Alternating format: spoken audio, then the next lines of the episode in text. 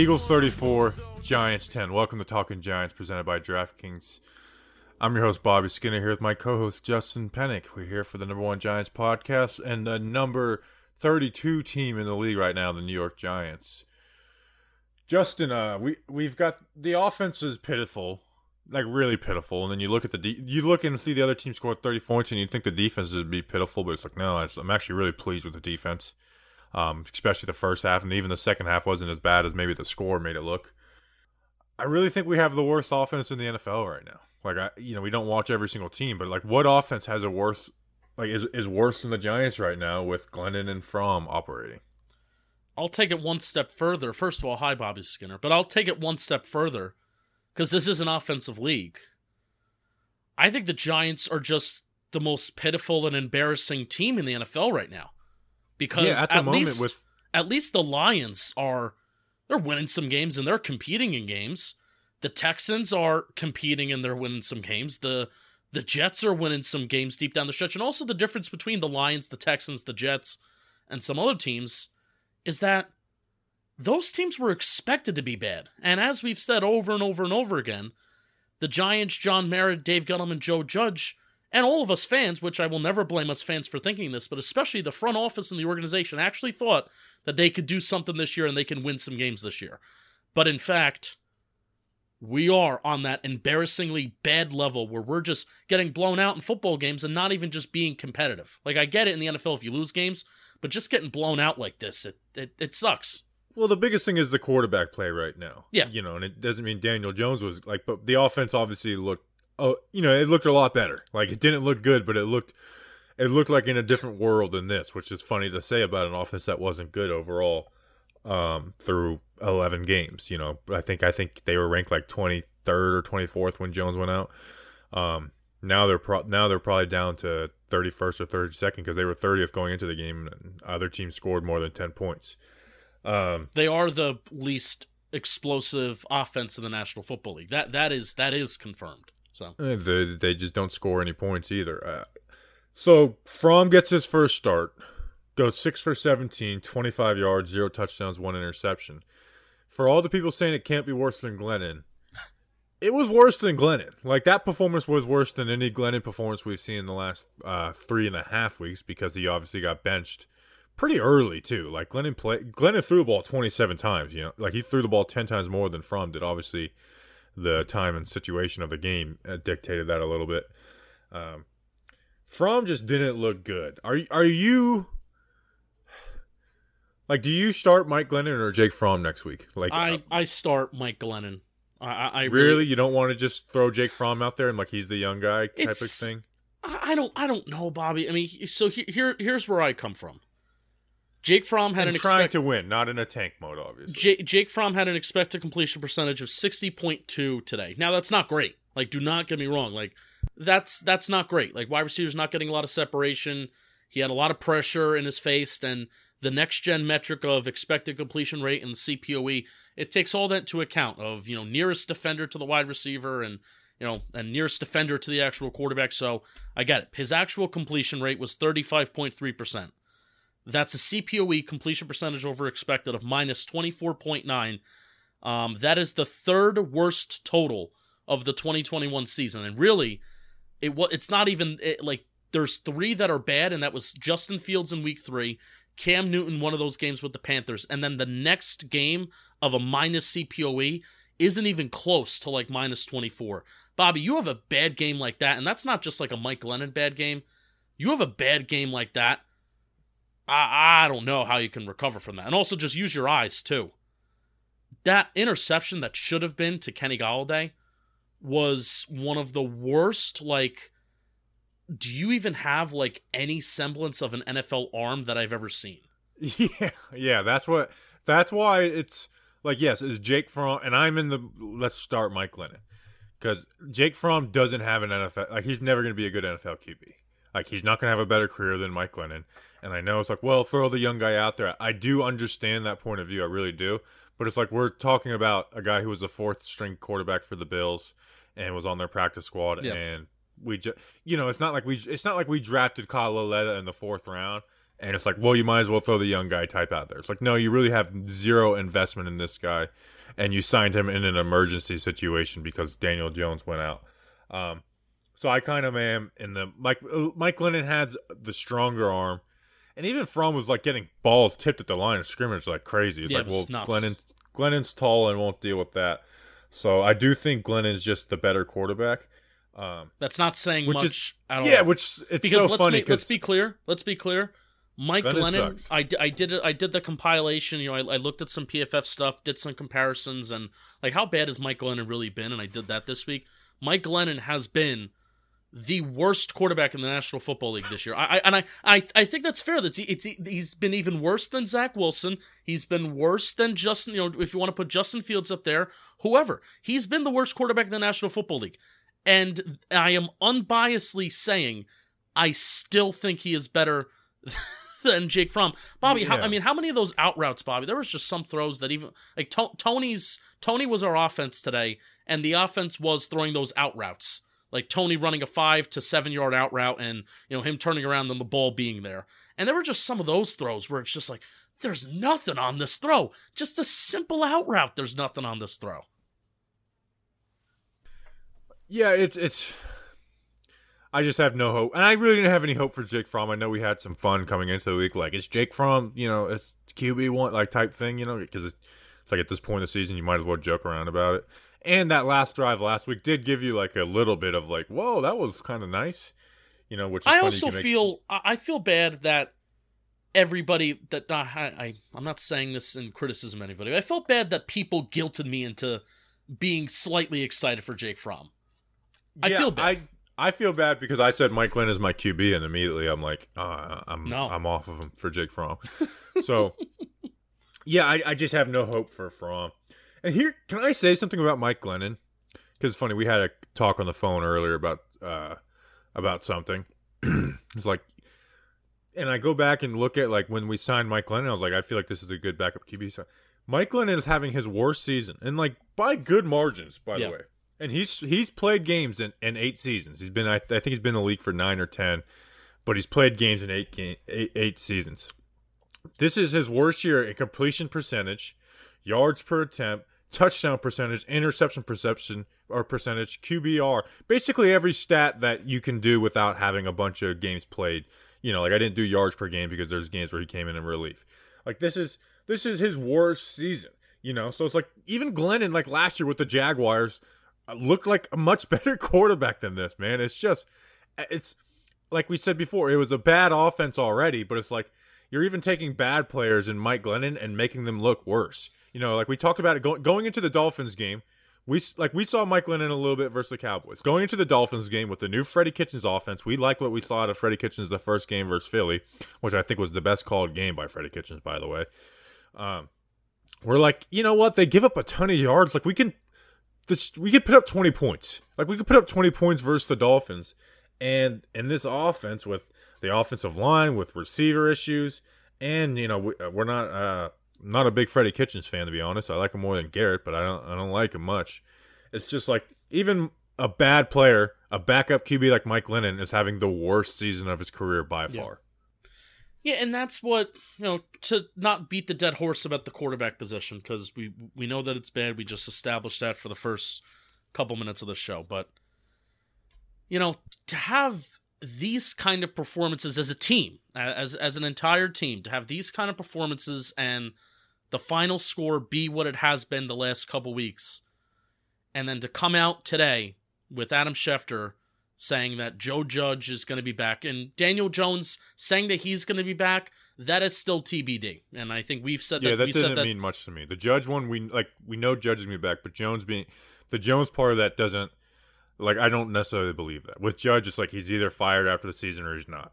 With Daniel Jones, you have a lot of time to make decisions. It's almost a spit in the face to fans, where it's like you're not even gonna you're not even gonna give us the hope that you're gonna try and find the best G M candidate. You're not even going to allow us to have that hope of, oh, maybe the next G M will come in and say, you know what? I'm the best guy for this job, and I don't want Judge here. You're you're going to spit us in the face like that too, huh? And you know what sucks is that you can work against, you don't have to work against the clock anymore. You could fire Dave Gettleman tomorrow. You can fire him tomorrow. They could fire him. and start interviewing G M candidates from other teams. And you can essentially you can essentially find your G M in the next two weeks, and you talk to him, and they make that decision on Joe Judge the first day the, on Black Monday. You know, so it's not like it would be, you know, twenty uh, or I guess we fired Jerry Reese early, and then and Gettleman was already available. But it's not like you have to do like a week and a half, two week search for your head coach or your G M, and then it's like, okay, then we got to make a decision on the head coach type thing. So that sucks. And there's a bigger picture conversation to talk about on Judge and all that on, on well, I'm sure we'll talk about it on the mailbag, but it just sucks that like, it's like, man, John Mara is just never going to understand it. No, it's, it's just like, it's like, he's never going to get it. No. And I really do think John Mara wants to win. Like I, I really do, you know, he, he kicks garbage cans and stuff like that. And he gets emotional. But then when you make decisions like this, again, it's like, it's, it's spit in the face of your fans. It, it, it really is. And, and and we talked about it a couple weeks ago. I'm like, if Joe Judge is brought back as the head coach next year, it's not like a, oh my God, I am one hundred percent dreading this. You know, like I feel like you can pair him with a good G M and a good offensive coordinator and it could work. What I hate, like we you said, and we're doing big picture stuff on a, on a Monday pod, but it's fine. It's the end of the season. Yeah. That it's like, you're not even giving a new G, like what if you think the best like, candidate for the G M and it's like, well, he's like, I would move on from Judge though. I'd look for a more offensive mind type. Play, you know, guys, like, yeah, you, you know, I'm sure you like some of the things he does here, John, but it's, I want to do things my way and find my head coach. And it's like, you're not even giving a new G M nope. the option, you know, and we talked about, will, will G Ms not go here because of that? It's like, well, you can say maybe, but it's, it's, it's instead of a, a, a yes or no flat out, it's a, it's a maybe. And that sucks. Yeah. We'll never um, know until, uh, Until, um, you know, Tyler Dunn writes an article four years from now saying that this guy interviewed for the Giants G M job and wanted to bring this head coach along. Um, we're not going to know. And even and even if that happens, then we're not we're still going to be skeptic, skeptical around it. So, yeah, so it's it's kind of frustrating. And, yeah, it's, and it's with very the Jones part of it, can we like, we haven't talked about Daniel Jones. Let's let's talk about D J a little bit because I think we are both willing to do the Russell Wilson thing, but there's a lot of cons to it, and it's it's a frustrating conversation. Russell Wilson ruined my day. I don't want to talk about Russell Wilson. Yeah, but basically what I'm saying is, I don't. It's not as like slam dunk or as dumb as both sides make it. Like there's pros and cons to both sides. But as far as the Q B position, I think me and you, it's like if they're not doing the Russell Wilson thing, uh, I think we were both kind of in the boat of like I'd probably just run it back with D J next year, decline his option, um, and kind of. Because because the draft probably won't have any Q Bs. Maybe we'll fall in love when we start doing our draft stuff uh, more in depth. But it's like the draft, it's probably doesn't have a, a Q B that they would want to draft with one of those two top ten picks. As this offense being so bad, it's like I've I've told myself, like, move off of D J. You liked him in the draft, but get off your draft takes. You get on other people for that. This offense being so bad gives me still a little bit, like just a tiny bit of hope for D J in a competent offense, like in the future, just a little bit. Not, I'm not, I'm not in on him, but it, it does give me a little bit of hope. Where it's like, man, this is just so, so, so bad. Just so much needs to change. Uh, you know, I, the well, offensive two line. Two big things for the offense could change: an offensive coordinator and adding offensive linemen. Yeah, the draft. E- if that e- I think it even involves Joe Judge getting that mindset of aggression, because I don't think Daniel Jones and this offense will ever the be offense naturally, has been more aggressive though. It's I don't think it's ever going to be an offense where it's just naturally always going to put up thirty points per game, where then therefore Joe Judge doesn't need to be aggressive. I think this needs to be the football team, and this needs to be the mindset of the coaches, where it's like, we know that we have these deficiencies, therefore we got to go for it, and I don't trust it. Are you it. talking about fourth down or scheme stuff? Uh, maybe both. Both. Because scheme stuff, it has been more aggressive under Kitchens, and that's yeah. not always necessarily the best thing. Um, but, but also, th- they also need to run the ball, too, which I... I you know, yeah, they can't run the ball right now. Shoot, and whether shoot it's first down and ten, second and down and ten, second and short, third and short, they can't do it at all. No. You know, Saquon today had... Um, he had fifteen carries for thirty-two yards. He averaged two yards per carry today. You know, yeah. it's the offensive line is they, and Saquon himself. You know, there's times where it's like, man, Saquon, just go, go. And it's like he's getting caught from behind. Mm-hmm. He's just not the same player that he was in two thousand eighteen and two thousand nineteen. You know, even a sprain, even Saquon coming off of the sprained ankle in twenty nineteen looked like a totally different player than what we're getting right now. Yeah. Um, you know. Uh, but with Jones, I, I just don't, and this is someone what... asked a Saquon trade question on the mailbag on Wednesday because I had some. I've been thinking about it, and I want to talk about it more on Wednesday. Somebody do ask it. Yeah, somebody asked. Just one person. Go and look. Don't have ten people. But I I want to talk about the Saquon trade. Okay. Talk, conversation. Yeah, but with the whole Jones and this offense and the future and possibly feeling better if they can make some upgrades at coordinator and the line. You know, if Joe Judge changes his mentality and actually does self-reflect this offseason like he promised us he would do this offseason, then sure, let's rock and roll. But if he doesn't do that and this offense and this coaching staff doesn't come to the conclusion that with Daniel Jones a quarterback, we do need to treat things more aggressively to put points on the board and prioritize seven points, then again, the cap is average. The cap is average. We'll, we'll see. And again, it doesn't matter. Again, yeah, it, we will see. It doesn't but... matter what we are like, what some like thoughts creep into our head on, on in a December um, of, of, you know, before the next season. Um, but it's just like, you know, Daniel Jones hasn't been good, but it's like, man, you look at how bad this offense is without him. And it's like, man, it's like, it's crazy how bad this offense has been the last month. Yeah. Like, and, and specifically the passing game, you know, the running game has been bad all season, but like, this is like two weeks in a row where the starting Q B put up less than one hundred yards. Yeah, there was, uh, I believe, twenty-three pass completions when you combine the two quarterbacks, and there was barely over one hundred passing yards.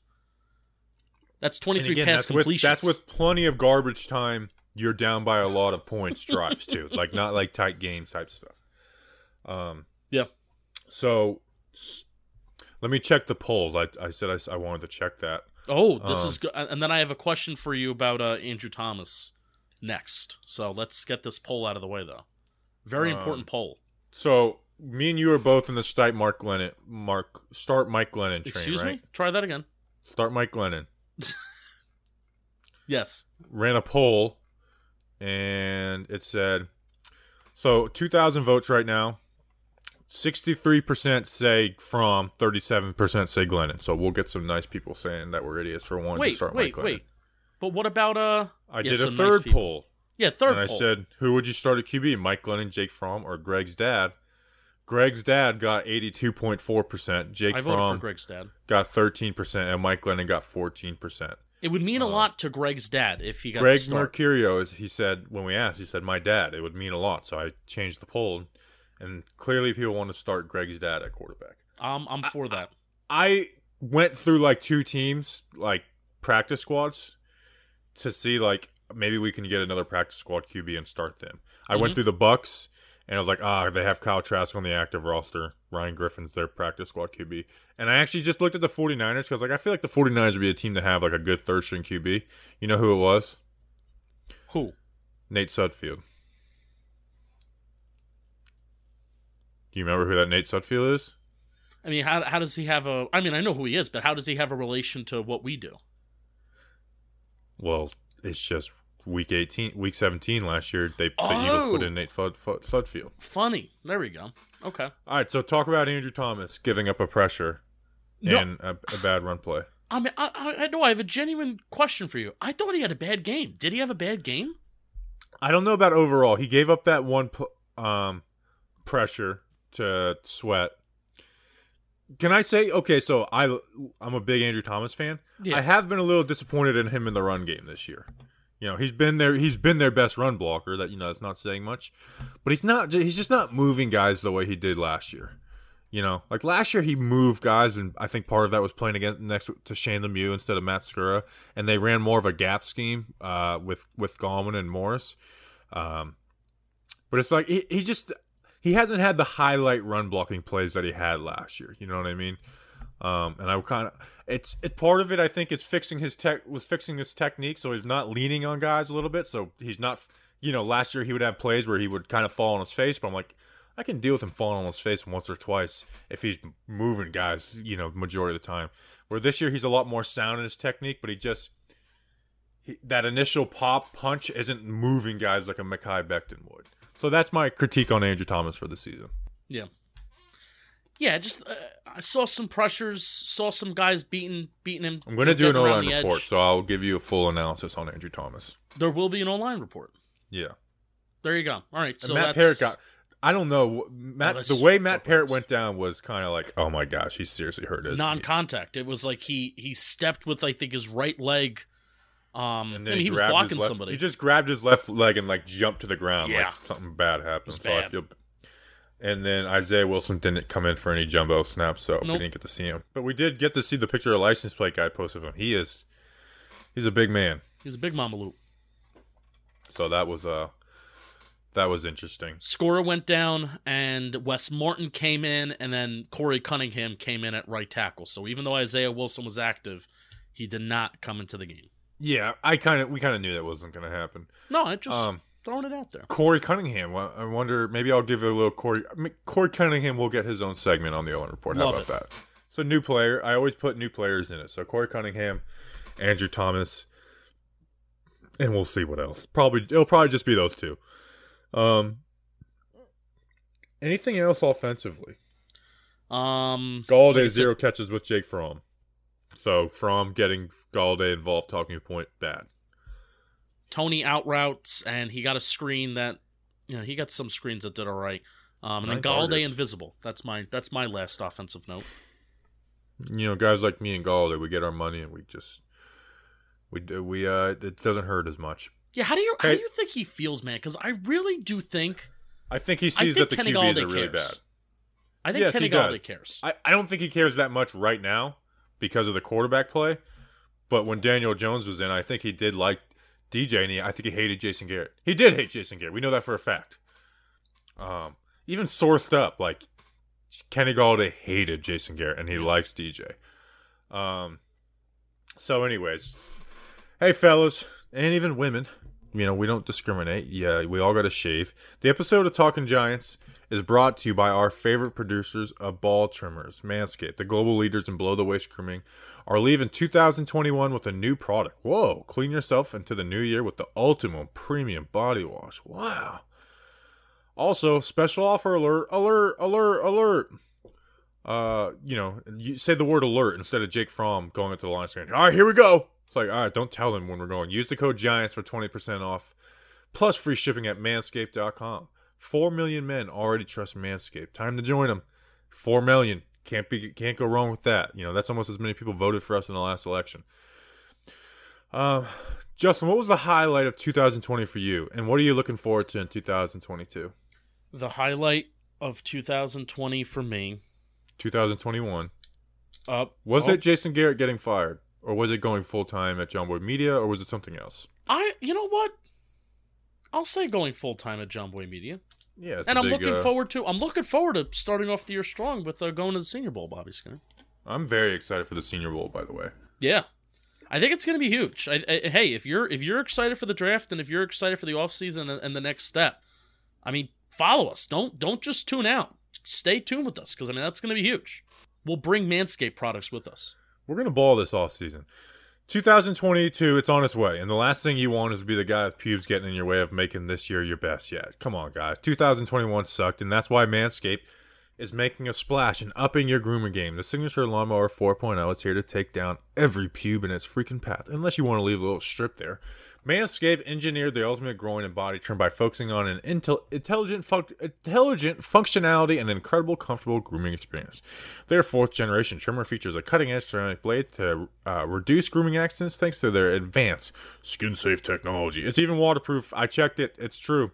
The tool is amazing. I'm confident using the four point oh to leave two thousand twenty-one and my gross pubes with it. Just, you know what? I'm going to shave on December thirty-first just because of this ad. You know what else I'm confident about? Smelling like a million bucks. Like, I definitely smell like that nowadays. You may be asking how, and I'm happy you did. Get a job doing Talking Giants. I use the Manscaped Refined Cologne with the same signature scent that's all in Manscaped formulas. Great compliment to your collection, guys. So, use the code GIANTS for twenty percent off plus free shipping at manscaped dot com. I'm all in on confidence and smelling good this year. Join me with Manscaped. Get twenty percent off and free shipping with the code GIANTS at manscaped dot com. That's twenty percent off with free shipping at manscaped dot com and use code GIANTS. And uh, happy January first, your boy. You know, I also don't do the New Year's thing. I, I go off of the Jewish calendar, even though okay. I'm not a Jew. Okay. Um, we're but gonna... I don't make as big of a deal about that as, like, Christmas. We're going to use Manscaped products on the football grump. I just decided it when we were at the Senior Bowl. Let's be let's not use that word "were" so loosely. I will. Uh, um. Yeah. There you go. I, I have a I have a question for you before we move to the defense. Mister Chicken was there. He says Wilson is the biggest human being he's ever seen before. Really? Yeah. I don't doubt it. Mister Chicken, please give a description of what your day was like, and we'll try. Bobby, you have to read it at the end of the show. I have a question for you. Um, so Joe Judge did that fun thing again uh, towards the beginning of the game where... Oh, I know what you're going to ask. He had the offense out there, and then the punt team ran on the field. So here's my question to you. What is the competitive advantage of doing that? Besides trying to catch the Eagles in a situation where they have twelve guys on the field. Or ten, but that frankly doesn't matter on a punt. And Bobby Skinner's sneezing. Oh, that's you. That's you. You probably I, I counted about eight right there. Okay, so I know it's annoying because we're con- you know, it's like everything Joe Judge does is stupid. By the way, by the way, actually, we'll I'll save that for a sec. But Darqueze Dennard, we didn't talk about him on special teams. Um, I deleted my tweet. Wow. Um, so the competitive advantage of that is one: you can try and get the Eagles to make a mistake. You know, it's it's just like, hey, get the. You know, the punt return team is waiting. Like, what are they going to do? Okay, they're going to go for it. It's like, all right, relax. Like, you think it's stupid, but it's like, it happens. I mean, I remember even in a walkthrough, I was on the field goal team my first year in college, and it was a walkthrough, and the field goal team went out there, and I was talking to someone, and they call for field goal, and this is with no noise or anything. They call for field goal, and the coach wanted to kill me because I didn't go out there. Um, and that was on a, you know, a, a Friday walkthrough. The other thing is, it sets it up for trick plays. So, you remember Evan Ingram versus the Cowboys last year? That was on a field goal, not a punt, where it's like they yes. rush them all. It's to set it up to maybe do a trick play in the future, where you have the offense run off the field, but you have Evan Ingram or whoever just stand right at the sideline and hope they don't cover him. So, that's it. So, I know, criticize the not going for the fourth down. Don't criticize that. I mean, I, I'll criticize doing that when... You never go for it on fourth down. That's the thing. If I mean, you we went do sometimes, it, but we don't do it enough. If you went for it on fourth down more occasionally, then it's like when the offense is on the field, there's actually a threat of like, oh, they may actually snap the ball here, but they never snap the ball when the game is relevant. By the way, they always they always go for it when the game's when the game doesn't matter, but when the game's relevant, they never go for it. Yeah, what I will say is it's to be annoyed at them like doing the hard count thing. That's because like we never are like, and they make it so clear that it's not going to snap. They're not going to snap it on that, which they haven't done as much this year, but they did it. How come they didn't do it with Jake Fromm, the hard count master? I don't know. Jake Fromm is the hard count master. If there's one thing he's better than Glennon, missed opportunity by the coaching staff. It's the hard count. So, so that's that. Um, uh, defense. All right, def- defensively. Can I say something? I guess so. It's a podcast. Lorenzo Carter is the best player in the N F L. I'm not giving. I'm not budging. I'm not falling for it. One year, one million dollars. I'm not coming off of that. Even though he's had two strip sacks in the last two games, three strips, three total sacks in the last two games, and the Chargers game, we walked away seeing like Lorenzo Carter actually played kind of well in this game, and he like dominated Rashawn Slater on one snap where Jason Herbert had one of the best highlights of the season. Jason Herbert. Um, I said Justin. I heard Jason. Lorenzo Carter has three sacks. You're Jason. I, this is true. I'm willing to give Lorenzo Carter an additional million dollars for every sack that he gets this year. So right now it's at one year, three million dollars. I'm not budging. One year, one mil. He is playing well though, and that that actually. I'm does not falling for happy. It though. I'm sorry. I'm I, I'm happy for him. I'm not. I'm not being sucked back in. Like if he gets a contract that's over two million dollars per year, I'm gonna be I will be bothered. I don't care if it's two point oh one mil. It's like Lorenzo Carter hasn't earned this contract. Um, so defensively overall, I again they gave up twenty seven points. You know the Eagles scored thirty four, but one of those was off of a pick six. Gave up twenty-seven points, which isn't good. But I am I walk away from this game very happy about the defense, and especially when you consider Jaren Williams and Julian Love were starting corners for us. Um, they had three points at the half, the Eagles. And that wasn't just like, you know, the bend don't break and we had a nice turnover and, and you know, they their first four drives, the Eagles, combined for twenty-five yards. They were three and out, three and out, three and out, one first down, and then a and then a punt. Like they, they were bad.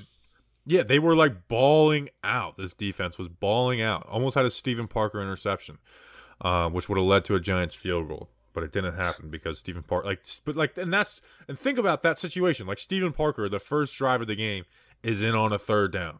You know, it's like I, I Stephen Parker might be the player I know the least about on this entire team, and we forgot to freaking make fun of Darqueze Dennard. Um, well, we can go back to it.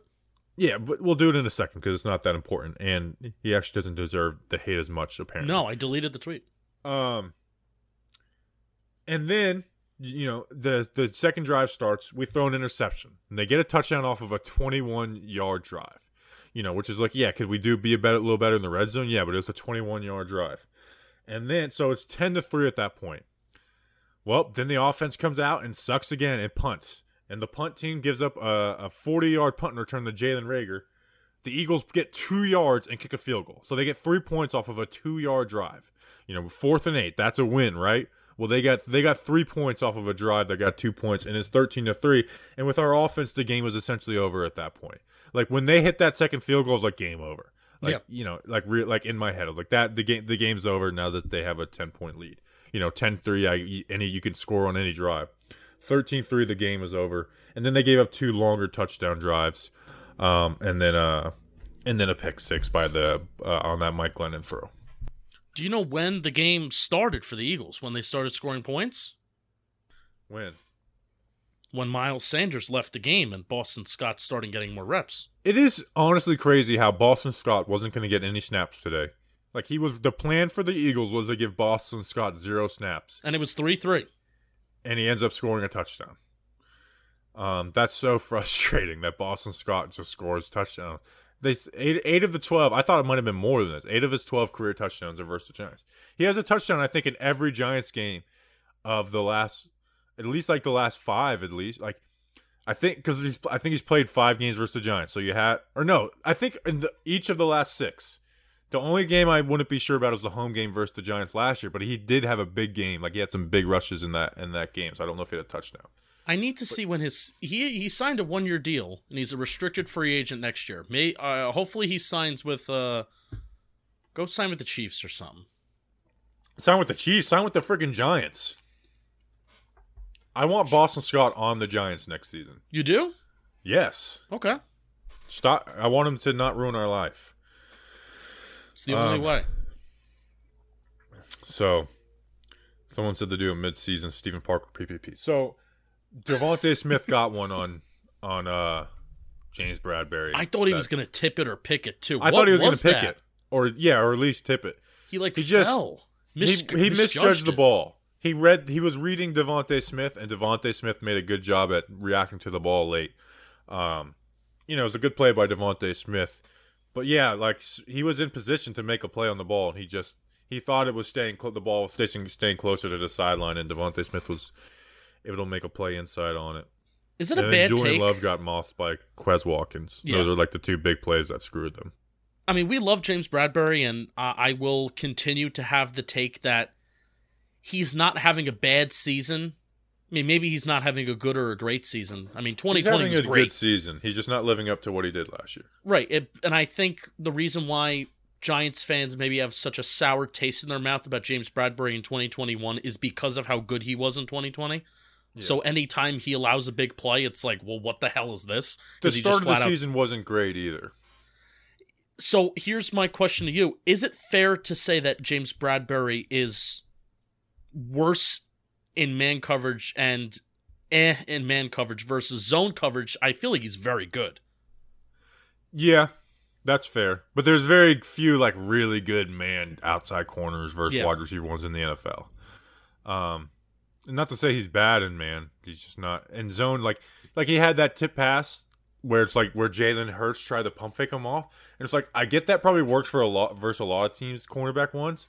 But James Bradberry is never going to be fooled by that. Like, he's way too smart of a player. He's way too disciplined to get fooled by that. He's yeah. never going to get fooled by that. And I wish it would have turned into an interception.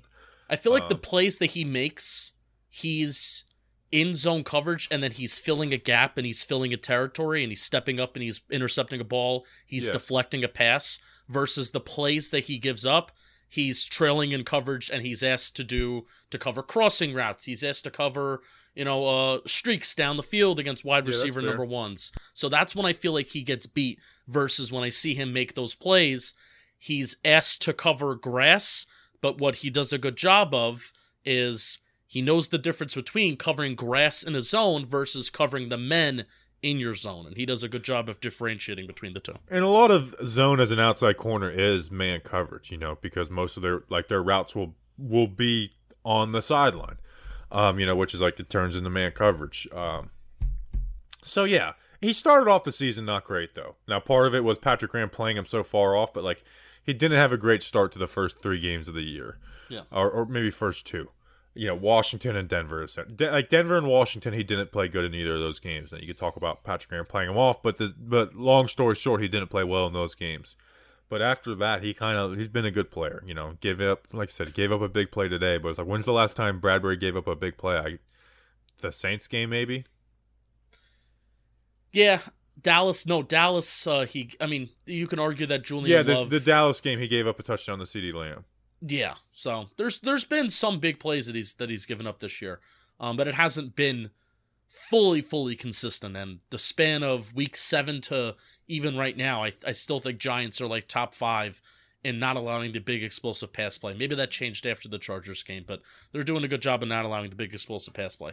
Um, while the game was still relevant, I was watching and I was enjoying Tay Crowder and Jaylon Smith playing together. Smith flies around a little bit. I kind of want to bring him back next year. I don't know what happened with Jaylon Smith. Because in, two, in two thousand nineteen, when we played the, the Cowboys on Monday Night Football, I thought that was probably the best defensive performance of any player, like single player versus the Giants, was Jaylon Smith in that game. I was like, man, he just is impacting every single play, whether it's in coverage, whether it's the run. It's like he's in, he's just making an impact like crazy. And then he just like really, he, I mean, he felt the Cowboys cut him, you know. And then the Packers signed him on a, you know, zero risk and then cut him as well. You know, and you see low light plays of him like shared on Twitter, you know. Um, but for us, he hasn't, like, I mean, he was the starting, you know, he was the number two inside linebacker today. Like, Ragland didn't play. I don't think McKinney played. Like, he was the, he was the number two inside linebacker. He's been with the team with eight, nine days, and he flies around a little bit. And, you know, he didn't do anything special today, but he also, you know, weren't mad at him. Five years, sixty-four million dollars contract extension. Less than two years later, he's cut. Yeah, and he Nuts. earned that contract, by the way. Yeah. You know, it, it was like he was a good player for Dallas and then just fell off. But here's the thing with that, where it's like I can under, okay, Dallas, like he's not the player that contract is, cut him. The Packers cutting him is where I'm like, well, what went wrong in there? Yeah. Packers like to leave their linebackers on islands. Yeah, that's fair. Yeah, I remember Blake watching Martinez. Blake Martinez film, and I was like, this is so fr- this got to be so frustrating to be him on this team, um, especially when you're playing the 49ers. Like, hey, guess what? They're going to run the ball a lot. Stop. Maybe maybe bring a second linebacker and not a, a safety. Um, and I thought Tay Crowder has looked better since there's been more of a competent linebacker next to him. I don't think he's looked great. The run game defense has been better. Like, the run defense against the Eagles team that ran for, like, two hundred yards on us yesterday, how much – I mean, what did they do today running the ball? They had one hundred thirty yards on, on thirty carries. So, yeah. You know, like, the, like, and they were – and and the thing is, is we were making some run stops, too, you know. It wasn't – like, there was, like, some real – that's – I mean, that's how they were able to keep them to essentially, you know, twenty – what was it? twenty-four yards they had? They had – twenty-five yards on the first four total drives. Boom. You know, like they never, you know, like Jalen Hurts had seven yards rushing. So, so yeah, Jaylon Smith looked decent, but bring him back next year. One year, eight hundred eighty thousand dollars contract. Wow. Futures deal. Uh, any anything else defensively you want to hit on? I mean, twelve carries for sixty yards for the Eagles in the first half. Um, no. Darqueze Dennard. Darqueze Dennard. So he just stopped on Special that punt. Teams. Yeah, he just stopped on that punt and he just like started walking off the field, and all of his teammates are like, "What the hell are you doing right now?" I guess apparently he went out of bounds and he can't be the first person to touch the ball. Although I thought if you immediately try and get in bounds, you're allowed to. Um, but because I, I don't know, but it, it's I guess that might have been the rule. Is that like, but at the same time, it's like it just was weird to see him just stop and just turn around and walk away while the play was going on. Yeah. Yeah, so I think it was the first punt of the game, bounces in the back of the end zone. Um, number thirty-five, who, you know, we just... Yeah, I had to look up who was number thirty-five. I, I had to look it up, but he wasn't even listed on Giants dot com yet. I looked, I, I assorted it by number, and there was thirty-four and thirty-six. Um, so then it was Darqueze Dennard, who we just signed this week. Squad. Um, oh, it was on the practice squad, so I guess he had a look there. Yeah, so I guess he stepped out of bounds. I deleted the tweet, because everybody was roasting him, and then it started to get into the whole, like... Joe Judge is a special teams coach. That was like, so funny. Was like someone. So, this guy just I, got here. Why are you going to critique Joe Judge? I get it. Just you know, got we're, here. We're mad at Joe Judge, but that was someone's like this is this speaks volumes about coaching. It's like he's been here for two days. Like no, it doesn't. It's like that's probably the only thing it doesn't speak about is the coaching. Um, I deleted. I got it off. I was like, I'm not having. I don't. I don't want this to be. I don't want this to be the main thing that does well on my timeline today. And this is where it's like. You know, I've been saying Judge probably should be fired for like over half the season, but I also push back a little bit on some of the Judge hate. Like when you now, it's funny to say it, but if you actually mean it, like Kelvin Benjamin was right. It's like no, he wasn't. It's like he was not right. Um, no, you know, like it, you know, he was a hundred percent wrong. Like the guy was told to lose weight and gained weight. Um, you know, like no, Kelvin Benjamin wasn't right. You know, that's so that's where it's like. That's where, and that's, I mean, but at the same time, it's like, I understand that. It's like, when the when the head coach, the fan base wants it gone, it's like, there's literally nothing he can do right. Right. Um, which, it's it's up to Judge to change the narrative and win games. You know, exactly. He's going to be back next year. He can change the narrative and win games. I just worry that, well, that's not going to happen. And we're going to have a new G M and then a head coach on a hot seat. And John Mara screws it up all over again. How about that? Did Mister Chicken put in the chat how his game day experience was? He just said Boston Scott is a bad person. I wanted to hear like details, but I guess that's a good summary. Yeah. I hope you I enjoyed yourself. L P G had someone give him a free Pepsi, medium that Pepsi. Was and funny. Like, that was that was actually pretty funny. um. All right. Anything else from this game? No, we have some other things to talk about though. Yeah, I shaved my mustache. That. Congratulations. Why? You were adamant it looked good, even though the world was against you. I didn't actually think it looked good. Oh, okay. I just thought it was kind of like, you know, I, I just like to, you know, mess, you know, do different things every once in a while. I was like, let me just rock a mustache. Stay oh. weird. Yeah, yeah. But at the same time, I was like, you know, I'm walking around Walmart and I feel like I'm already a guy that gets a lot of eyes because I'm six foot seven. Yep. But then it's like, all right, here's a six foot seven guy and he has like this creeper mustache and it's like, I get, I, I just don't want that. And, um, the lady didn't like it, so that was basically it. The lady? The lady. Wow. Haven't heard about this. My mom, no. Oh. Um, Congratulations. So, Steven Verderosa, former New York Giants scout, Twitter account. Ver- Verderosa. It's went from like two hundred followers to twelve hundred followers in the last week with the... What was the guy's name of the article? See, we can't even remember it. Like, it's like I, the idea I that that it, was going to get the casual earlier. Fans. Um, Tyler Dunn. Tyler Dunn, that was the name. That's why the f- idea to me is like, well, everyone needs to see this. I'm like, well, guess who's not going to see this? Anyone besides diehard Giants fans on Twitter. And it's like, even this we're going to talk about, and it's like, unless you're like deep into Giants Twitter, you're not going to under, you're not going to know what we're talking about. I didn't even read all of his tweets. So this is so this guy was the Steven Verderosa. He was a former scout of the Giants. He was one of the scouts fired after the twenty twenty Combine. Remember in the story when they said yes. that. Steven Verderosa, he was one of those scouts. So he got, like, Joe Judge came in and was like, this dude needs to be fired. Like, I don't. And so it's another thing where it's like we hate everything right now, and rightfully so. He's an idiot. I'm glad he got fired. His tweets are so dumb. Like, he's even, like, saying, like, you know, talking about Eli Apple in a positive way. And he tweet, like, he's tweeting at Wes Steinberg and stuff. It's like, dude, you got fired. Like, and you probably rightfully so. It's like, you... You just he just seems like an idiot.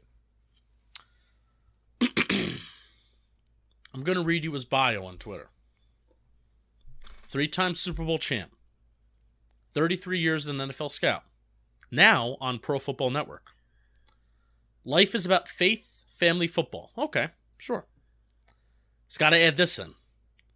Driving around our beautiful U S A in my classic Corvette.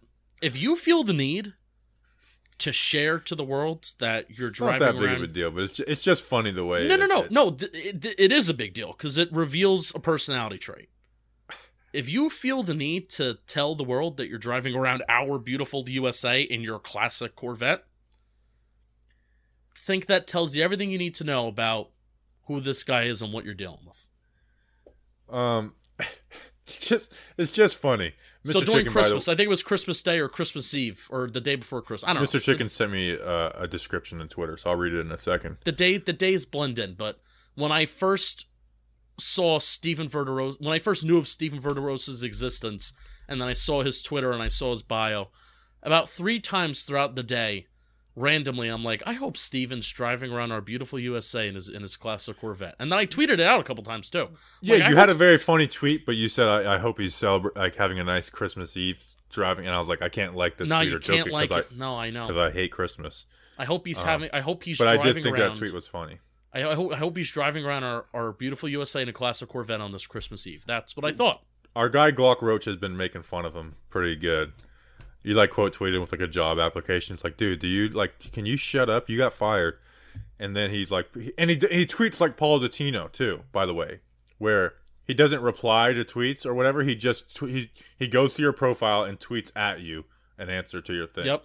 And I don't know if this is him doing this on purpose or him turned off his replies too, which is like, you're soft. That's sus. You, if you, if you don't allow anybody to reply to you or only people that follow you that can reply. That's suspect. And he's like, you got to either play or coach to nope. uh, to be a G M, which is like, that doesn't make any sense. Did he play or coach? I saw that there was a video, um, and I watched it. There was an interview that he did, I think, at the twenty nineteen Combine.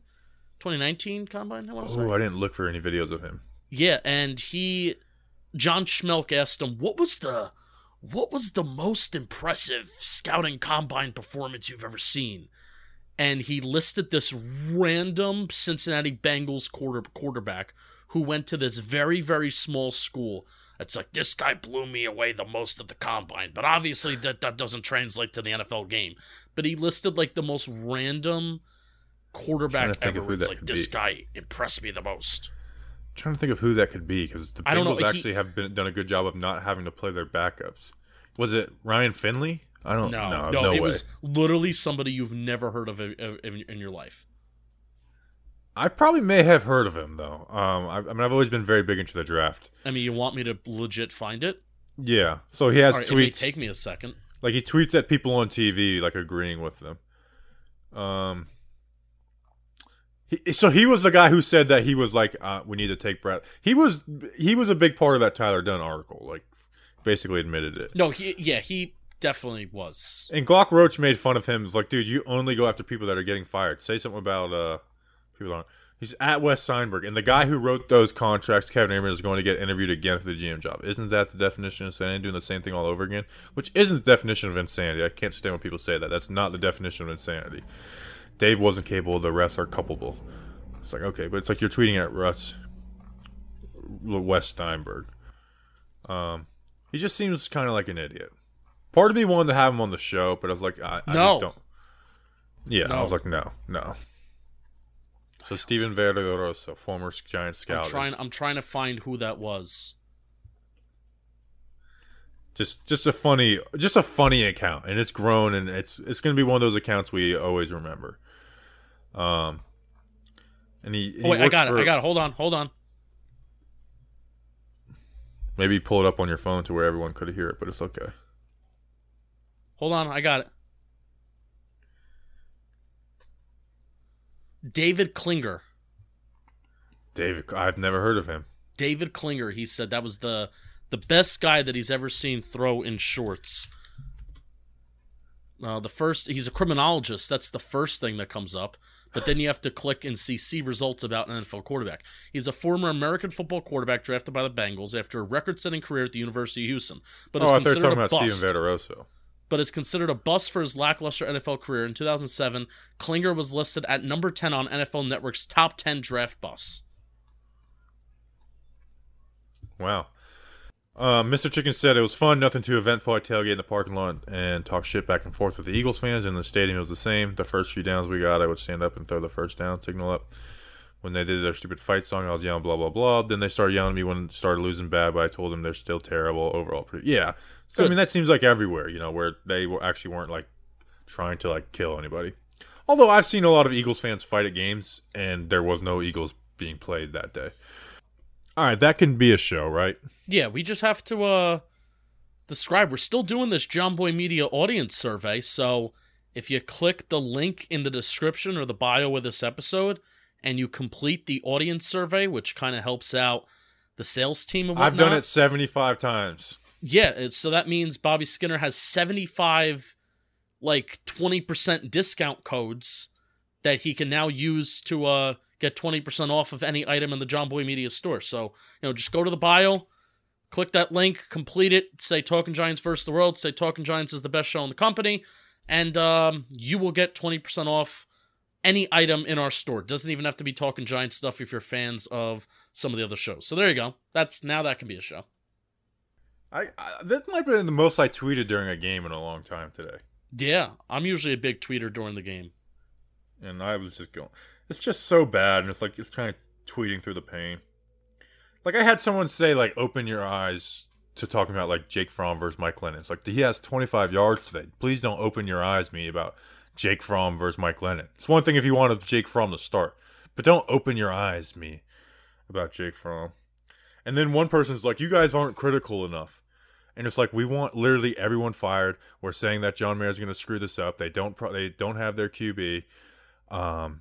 You know, they're gonna do, do the worst case scenario thing with Kevin Abrams. I was like, I was like, is your, I was like, what? And then their reaction was like, well, going into the Dolphins game, you said that we could score some points. It's like that. That's the big positive. Like, it's like you guys are way too positive. That Mike Glennon, who again is having career worse and everything, with Freddie Kitchens after a game we liked the way he called versus Philly, versus a team that gave up like the second most yards. With like. That's your big, like, you're too positive. Was yeah, that... we're not we're not a big oh, hoot, hoot and holler show. Um, so it was just funny. It's like that's your evidence is we thought we could score twenty points versus the Dolphins. Yeah. Um, but I just thought that was I was like, come on, man. It's like it's one thing to think we you we joke around too much or whatever. It's like, yeah, am I gonna every Sunday morning? Am I gonna pump myself up and say the Giants are gonna win and people are gonna say no chance? They're gonna respond and be like, yes or yes. Do we do I do that? Yes. But it's like we literally want everyone gone. Besides Patrick Graham, but we understand it's a package. It's a it's we understand it's a package deal, so we kind of want um want him out too. So we uh I don't know. We suck. Yeah, we just like we la- here's I I think some people don't like that. I I choose to laugh through the pain. Like I like this like like this week I'm gonna be like Mike Glennon is the Q B, and if you are if you disagree, you're ins- I like to laugh through the pain a little bit. Yeah, I mean, we we talk about this team three times a week, and, you know, we, we try to talk about some different stuff. Uh, Wednesday usually is a little bit more of our, like, big-picture conversation I'm days. I'm excited for the mailbag. There's a lot of good topics to actually hit, which I was, wasn't thinking there was going to be. If you listen to our Monday shows and our Friday shows, you, you may you may get a different perception. I mean, we, we, we do a lot. We, we do a lot, and... I try not to wake up in the morning and just choose to be miserable all the time because the team makes me miserable enough. And I would hate to be, I would hate to be miserable behind a microphone because then that would come off onto you who listens. And I just don't want that to be the vibe of the show. No, like if, okay. So if the Giants sign or hire Kevin Abrams as the G M, are we going to come on and rip the Giants yeah. organization about that move? Yes.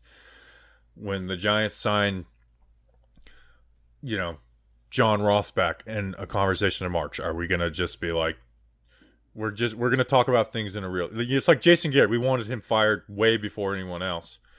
When we talked about the offense in the offseason, we didn't talk about like, well, it's screwed because of Jason Garrett. We talked about like, we talked about the players and scheme changes that could possibly happen. Yeah. And still um, saying throughout it all. I will still say, saying, though, we need a better backup Q B going forward. Maybe not like a big, high-priced one, but a better one. Yeah, Maybe I mean, Josh Johnson. Or just a, get a scrambling backup Q B. Like, get get us a scrambler. I think I feel like that makes a big difference. It's like, he's not going to be good, but he can scramble and put some drives together. Yeah. Maybe not like P J Walker bad level of scrambler, but just a scrambler. Sure. I'm for it. That's so, a show. anyways. Yeah, that's a show. I don't feel like being a jerk. Um, I but you know we, I, you know if you call us, I'll call you out. Um, no, but also, oh, here one more thing, and, and thank you for listening to this because this is I, I think at this point you're fifty-five not fifty-five minutes into a, a podcast. You're not listening to this because I think you you really, you love the state of the Giants are are in right now. You're listening to this because I think you genuinely like us, and I really appreciate that, and Bobby really appreciates that. So, yep. I mean, thanks to you guys, I'm rich as shit right now. So um, I'm not, and I'm about to buy a Corvette. So and drive around our beautiful U S A. Yeah, so I'm gonna spend the whole offseason driving around the beautiful U S A in my new Corvette, classic Corvette, classic Corvette. All right, so we appreciate you guys. We'll be back Wednesday with the mailbag, and I'm again O-line report coming out this week.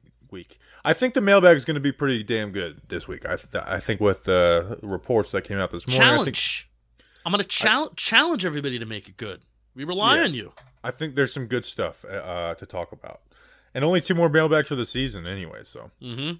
make it make it good. All right, we appreciate you guys. This is our second to last game recap of the season because we're not going to do one for Week eighteen. We appreciate Sad. you guys. We'll see you on Wednesday. Until then, let's go Big Blue.